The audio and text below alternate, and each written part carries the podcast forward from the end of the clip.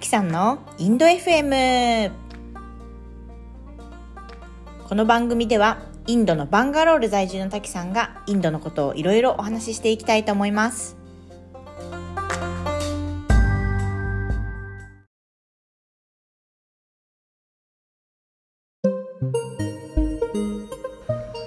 はい、こんにちは。今日はですね、インドに住んでると結構よく聞かれることのうちの一つ、言語について話していきたいと思います。はい、インドって皆さんどんな言語を使ってるイメージありますか？やっぱり英語ですかね。まあ私もインド人って基本英語喋れるのかなってイメージあったんですけど、結論から言うとやっぱりみんなが喋れるってわけではないです。ただそのいわゆるホワイトカラーというか、まあ、ビジネスシーンに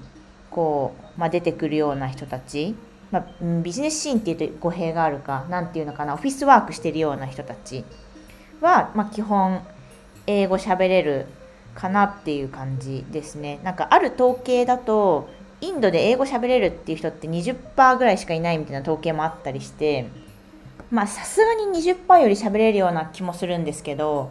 まあ、わかんないですね。インド広いのでバンガロールにいると、まあ、結構あのみんなみんなじゃないですけど、割とそのローカルなお店とかの人とかでも喋ってくださる人いるなっていう気もするんですけど、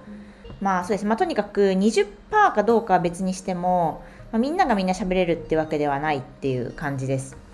で、じゃあヒンディー語なのかっていうね、ヒンディー語だったらみんな喋れるのかっていうと、そういうわけでもないですね。ヒンディー語はですね、一応インドの公用語ってことになってて、で、まあ、英語が準公用語っていう位置づけなんですけど、まあ、それ以外にもすごくたくさん言葉がありまして、えーっと、州ごとに公用語っていうのも定められてるんですよ。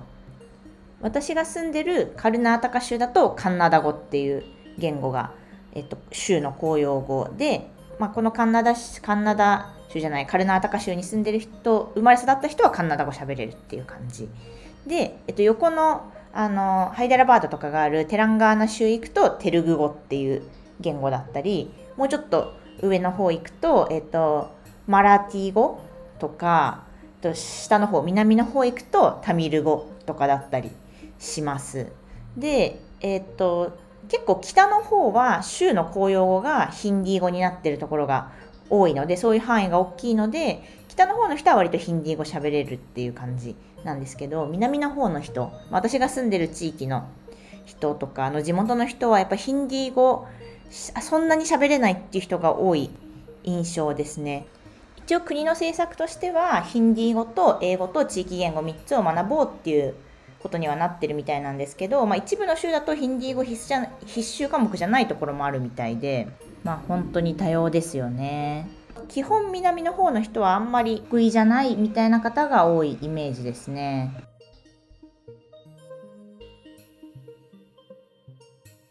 まあそんな感じでして、本当にその地域とかその人の教育レベルとかによって違うんですけれども、に言語さん言語喋れるのは当たり前っていう感じですね。さん言語、に、さん言語喋れるパターン、そして多いのは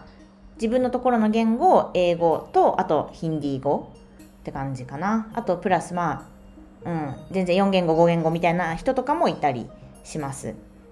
で、まあとはいえよん言語、ご言語って私言ったんですけれども、喋れるけど読めない、書けないとかそういう言語がある人も多い印象ですね。だからさん、よん言語喋れるよとかって言っても、なんかまあ読み書きはまた別だったり、あとまあその喋れるって言ってもそのネイティブレベルじゃないよとかっていうことは結構あったりします。まあ何にしてもね、日本人からするとさん、よん言語も喋れるのが普通っていうのは結構ね驚きですよね。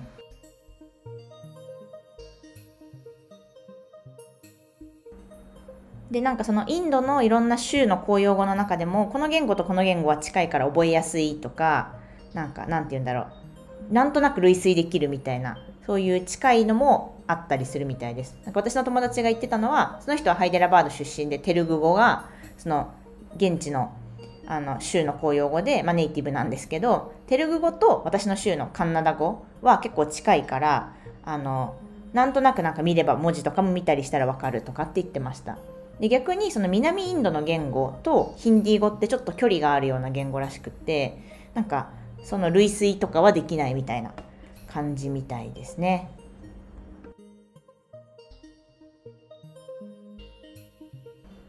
でせっかくインドにいるっていうのと、私比較的言語を覚えるのって好きというか少なくとも嫌いではない方なので、ヒンディー語勉強しようかなと思って一瞬ちょっとだけ勉強したんですけど、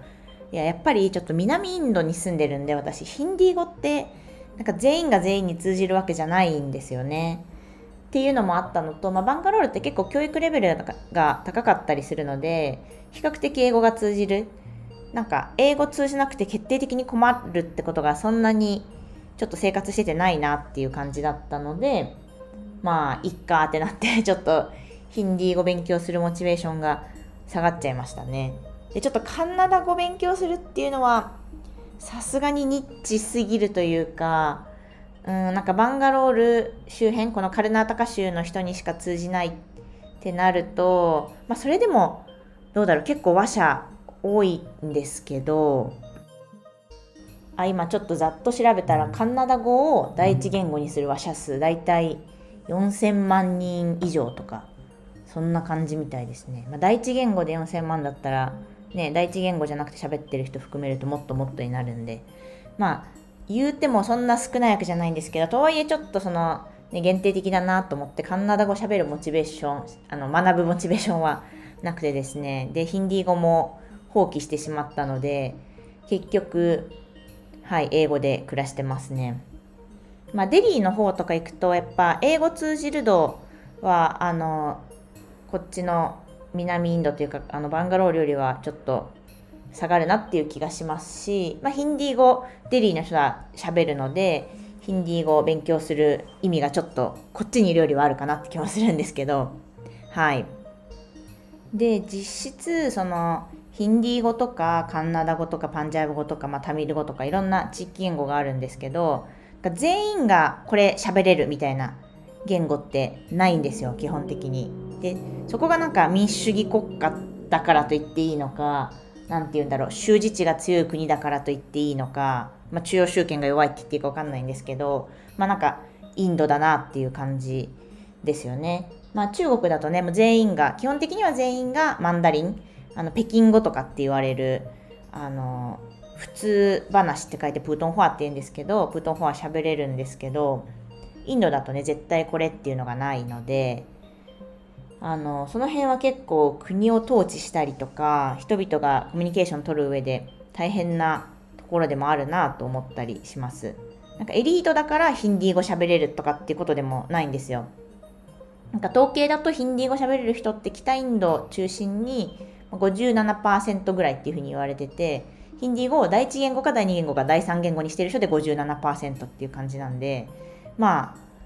割と通じないですね。第三言語まで入れて ごじゅうななパーセント ってなると、まあでもこれは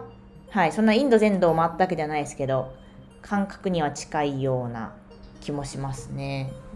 うん。で結局そのあの